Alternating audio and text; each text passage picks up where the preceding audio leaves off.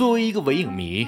大同每年都会关注远在美国的奥斯卡。不过，比起和咱们老百姓距离遥远的荧幕演员，现实生活当中比演员更能演的人大有人在。他们无一例外都有一个统称，叫做戏精。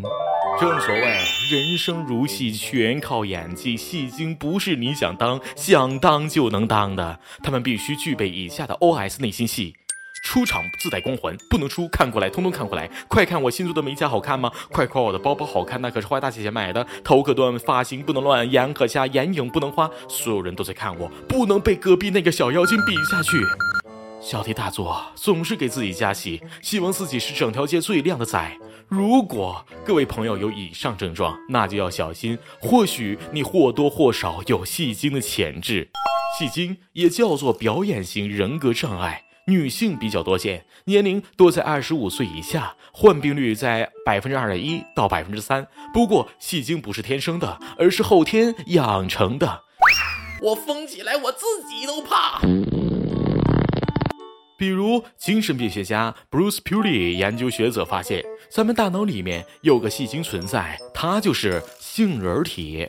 杏仁铁是负责管我们的情绪、决策、记忆等，就像一个感性的演员在咱们的大脑里面。不过，杏仁铁并非天生就是戏精，它只是有戏精的潜力。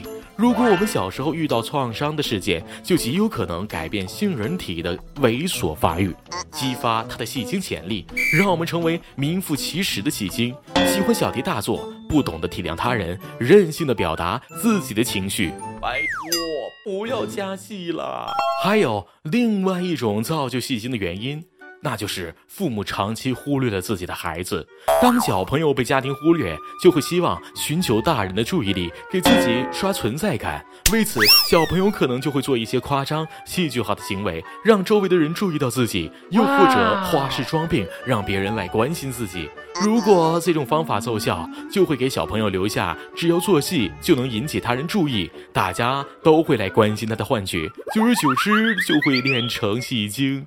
说到底，戏精都是因为曾经的不幸遭遇被迫养成的人格。如果戏精本精能够自我察觉，然后有足够的勇气改正过来，那自然是最好的啦。但是察觉非常难，改正过来就更难了。所以，戏精人格往往影响了整个人的一生。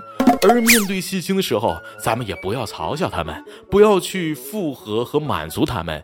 如果是身边的亲朋好友，不妨和对方好好的聊一聊，让对方能够慢慢意识到自己的戏精人格给自己和他人带来了多少的麻烦，让他能够好好的面对自己的问题，这才是最关键的。关爱戏精，人人有责。好了，本期节目到此就要跟大家说声再见了。打通五分钟，我看你有戏。